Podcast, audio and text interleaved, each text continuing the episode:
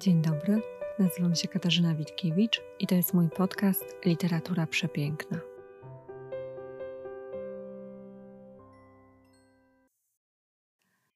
Zapraszam dziś Państwa, by odrobinę przenieść się ze mną w czasie i pomyśleć o jednym z najważniejszych polskich pisarzy, Jarosławie Iwaszkiewiczu, o którym Michał Paweł Markowski napisał kiedyś, że jest to największa beksa polskiej literatury. I rzeczywiście w twórczości Iwaszkiewicza leje się wiele łez. Można o tym mówić z lekkim przekąsem, ale są to przecież wzruszenia znaczące, pięknie napisane i mające swoje dalsze ciągi w samej biografii pisarza.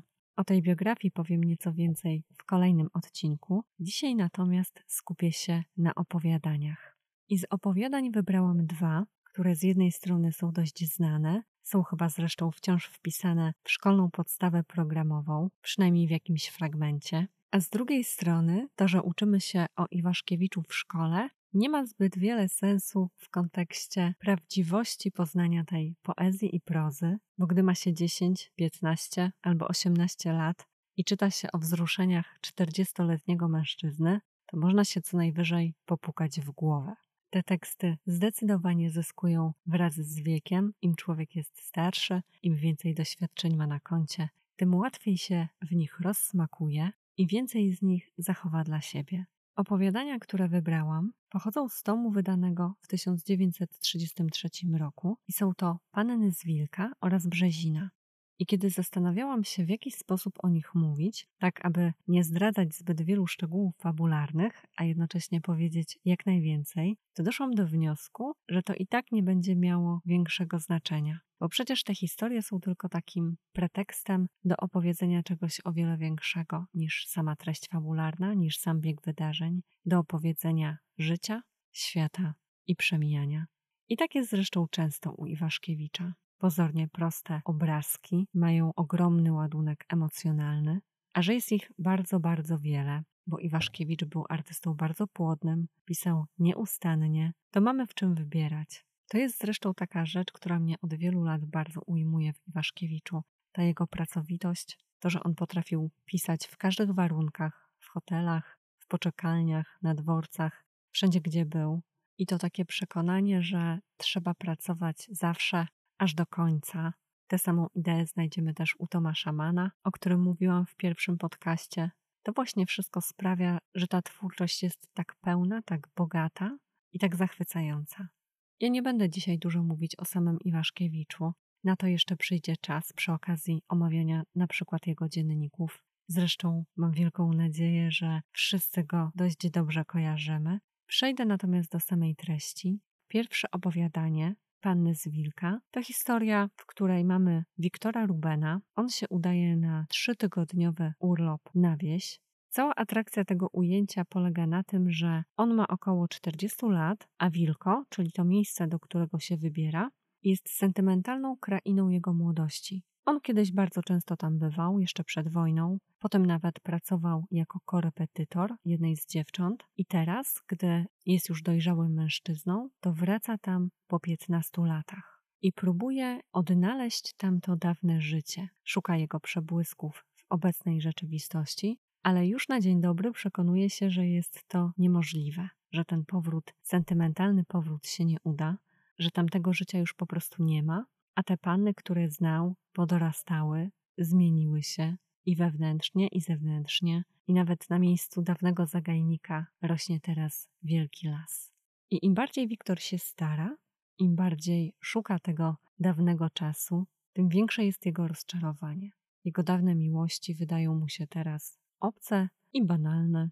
Julcia, którą pamiętał jako smukłą, zwinną dziewczynę, ona też była bohaterką jego onirycznych uniesień miłosnych. Teraz pojawia się jako stateczna pani domu, która nie ma w sobie nic z dawnej eteryczności. Potem Wiktor spotyka Zosię, jego dawną uczennicę. Ona z kolei rozmawia z nim bardzo niechętnie, on nie rozumie tej niechęci. Kazia, która była taką najbardziej stateczną z dziewcząt, zaskakuje go z kolei wyznaniem, że w młodości za nim szalała i on nie wie zupełnie, jak mógł to przeoczyć, nie wie też, co zrobić z tym wyznaniem.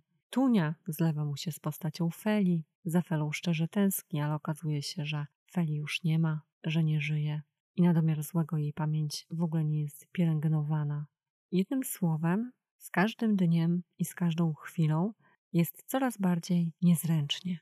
I to opowiadanie pod względem fabularnym jest dość proste. Na pierwszy rzut oka wygląda też na proste stylistycznie. Chociaż jeśli się zastanowimy i przypatrzymy, to powinniśmy dojść do wniosku, że jest to prostota zamierzona i że ona nie wynika z prostego języka, tylko z doskonałego warsztatu Iwaszkiewicza, który po prostu chciał, żeby ten tekst był właśnie w taki sposób wystylizowany. Leon Pomirowski w takim studium poświęconym Iwaszkiewiczowi napisał, że jest to prostoduszna metoda pisania, której celem jest wywołanie sugestii, że styl jest wyrafinowanym pozorem. Czyli mówiąc takim bardziej zrozumiałym językiem Iwaszkiewicz chce, żebyśmy my odbierali te opowiadania jako bardzo proste. Podobnie zresztą jest w jego poezji. Ona często zmierza ku prostocie wyrazu i takiej właśnie intymności, a dzięki temu zyskujemy poczucie, że obcujemy z jakąś prawdą.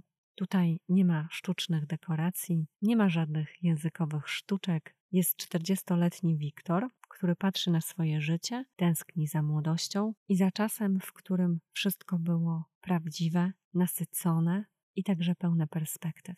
Wiktor zastanawia się, jak to się stało, że nagle lato się w nim przełamało, a z życia uleciał cały jego blask, ale nie rozpacza przy tym, tylko raczej szuka ścieżek prowadzących od tamtego miejsca do teraźniejszości i demaskuje te wszystkie mity, które wpędzają go w sentymentalizm, w banał.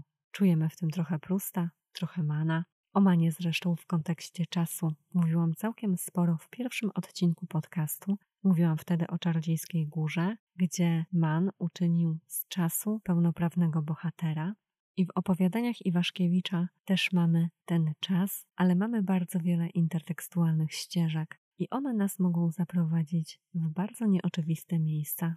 Mnie na przykład przeniosły wspomnieniami do takiego wykładu z literatury na mojej macierzystej uczelni, gdzie profesor cytował nam wiersz po francusku i tam w ostatniej strofie pojawiły się takie słowa, które moim zdaniem idealnie oddają nastrój unoszący się nad Wiktorem Rubenem. Tytuł tego wiersza brzmi Le ciel par-dessus, po polsku to chyba funkcjonuje jako nieba widać przez dachu kąt, ale powiem szczerze, że nie znalazłam tego wiersza w takim zachwycającym tłumaczeniu polskim, więc jeśli ktoś z Państwa miałby wiedzę o takowym, to bardzo proszę o podesłanie, bo bardzo lubię ten tekst i chciałabym przestać łamać sobie na nim język. W ostatniej strofie czytamy takie słowa: Powiedz mi, co zrobiłeś ze swoją młodością? Du fait de ta jeunesse? I przez to zdanie przebija sam Iwaszkiewicz, który przez całe chyba życie sobie wyrzucał, że miał być wielki, miał być jak Tolstoj, jak Żyd, a wyszedł z niego tylko Iwaszkiewicz, nawet nie pieczarka, a zwykła purchawka. Tak napisze o sobie w dzienniku. Czytanie tych opowiadań przez pryzmat życia Iwaszkiewicza jest dla mnie chyba najbardziej interesujące, bo wtedy widać, jak te wszystkie motywy, rozterki, uniesienia, obsesja śmierci, przemijania, starości, jak to wszystko wciąż trawi tę prozę. Podobny nastrój i podobne figury stylistyczne będziemy też mieć w drugim opowiadaniu Brzezina. Tam poznajemy chorego na gruźlicę Stanisława, który przyjeżdża do leśniczówki swojego brata, aby tam pożegnać się z życiem. I Staś ma świadomość tego, że jest śmiertelnie chory. Jego brat z kolei nie ma tej świadomości początkowo albo sobie nie zdaje z tego sprawy, albo może jest tak pochłonięty własnymi problemami, że po prostu życie brata nie jest przedmiotem jego zainteresowań. I to sprawia, że obraz, który tam zastajemy w tej leśniczówce, jest z każdej strony przygnębiający. Jest chory Stanisław, pogrążony w żałobie Bolesław, jego córeczka, kilkuletnia Ola, bardzo zaniedbana dziewczynka, która bawi się przez cały czas upiorną lalką, i znowu, gdy patrzymy na tę scenę, to nie ma w niej niczego spektakularnego, nie ma żadnych fajerwerków, ale jeśli rozłożymy to na atomy, to powstanie z nich taka fizyka melancholii i znów będzie machał nam z niej Iwaszkiewicz. Kiedy Staś będzie wypożyczał fortepian, bo zechce sobie umilić ostatnie chwile w leśniczówce, to z łatwością można pomyśleć o tym, że przecież to właśnie muzyka była największą pasją artystyczną Iwaszkiewicza, jego największą miłością, nie do końca odwzajemnioną. Albo kiedy poruszony bohater będzie płakał, to znów będziemy mieć beksę ze wstępu, bo przecież w dziennikach Jarosław sam napisał, że dlatego w jego nowelach wszyscy mężczyźni płaczą, bo wszystkie te nowele są po prostu o nim. I tak to będzie właśnie wyglądać. Płacz, Prust, Man. I te motywy, tak typowe dla prozy Iwaszkiewicza, będą nam tutaj zataczać kręgi. Będzie też choroba jako metafora. To jest dokładnie to, o czym mówiłam w tym pierwszym podcaście, do którego co jakiś czas się dzisiaj odwołuję. Swoją drogą Stanisław wraca właśnie z Davos, co też odsyła nas bezpośrednio do naszego ulubionego sanatorium. I znów Iwaszkiewicz nam pokazuje, że w gruźlicy, podobnie jak w sztuce, dokonuje się intelektualna sublimacja z tego eseju, o którym właśnie wspomniałam, choroba jako metafora. Przez to właśnie Staś będzie uświęcony chorobą, wyostrzać mu się będzie punkt widzenia, a on sam będzie przez cały czas budowany w opozycji do swojego brata. Bolesław będzie tym przyziemnym, tym związanym organicznie z przyrodą. Staś będzie światowcem, ale też artystą. Przez to będzie się jawił jako ktoś bardziej atrakcyjny, a na pewno bardziej przenikliwy i wyczulony na takie zmysłowe, uwznioślone odbieranie świata. I ta opozycja będzie też zaznaczona wyraźnie wtedy, kiedy w noweli pojawi się miłość. Ta miłość w obu opowiadaniach jest bardzo zmysłowa, ale jest przy tym jakby ułomnym substytutem. W dodatku przeciętym żałobą, czyli zawsze w cieniu śmierci. W Pannach z Wilka będziemy mieć żałobę po Feli, po dawnych nocach z Julią, w Brzezinie będziemy mieć żałobę po Basi, ale też po życiu w ogóle, bo przecież rozstajemy się z życiem, piszemy jego ostatni rozdział i robimy to bardzo świadomie. Z tego względu te wszystkie akty miłosne będą miały w sobie taką zadrę, taki cień, będą połączone tym odwiecznym połączeniem miłości i śmierci, które często pojawia się w literaturze, a w literaturze i życiu Iwaszkiewicza to już w ogóle.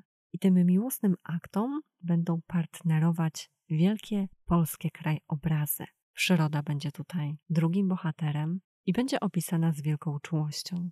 Iwaszkiewicz zresztą wiele razy wspominał, a w książce moich wspomnień powiedział to wprost, że polskie pejzaże są mu najdroższe i że pomimo wielu podróży i wielu pięknych miejsc, które przecież oglądał, pomimo tego, że Sycylia była jego wielką miłością, on Sycylii też poświęcił książkę, teksty, sonety, to jednak ta polskość i te polskie krajobrazy wiejskie zawsze były mu najbliższe.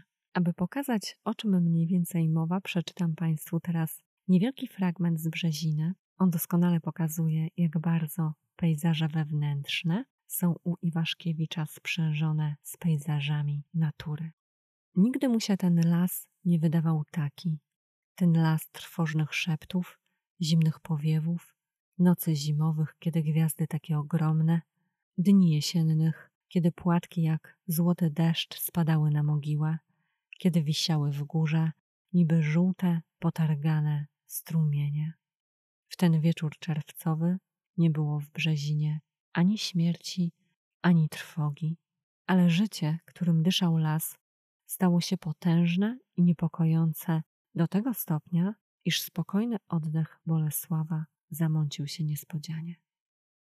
I jeszcze jedna rzecz mnie w tych opowiadaniach ujmuje, to że kiedy czytam tę prozę, a później zestawiam ją z dziennikami, to jestem pod ogromnym wrażeniem tego, że Iwaszkiewicz jakby odgadywał swoje stany z przyszłości. Staś żegnający się z życiem, to przecież Iwaszkiewicz z dzienników, kiedy jest już stary, patrzy na swoje puste ręce i zastanawia się, kiedy to życie przeleciało i dlaczego nie ma takiego kształtu, jaki mogłoby mieć. Kiedy patrzy po raz ostatni na przedmioty, kiedy je z czułością opisuje, to też bardzo widać w jego ostatnich wierszach, które zresztą są mi najbliższe, jego ostatnie tomy poetyckie. I te wszystkie toposy stale się mieszają w jego twórczości, przenikają w prozie, w wierszach. Zmieniają się tylko tytuły, zmieniają się bohaterowie, ale czas, przemijanie, młodość, wieczność, śmierć, też choroba, Choroba jest także przedmiotem pięknego opowiadania Kochankowie z Marony. Być może też o nim kiedyś coś nagram. To wszystko stale w tej twórczości powraca, ale nigdy się nie nudzi. Bardzo Państwu dziękuję za wysłuchanie tego odcinka, a na zakończenie mam dla nas zupełnie inny tekst. On dotyczy wprawdzie nieco innych pejzaży, ale zamyka wszystko taką klamrą śmierci, którą czujemy także w tych dwóch opowiadaniach. Jest to fragment sonetu wstępnego z sonetów sycylijskich.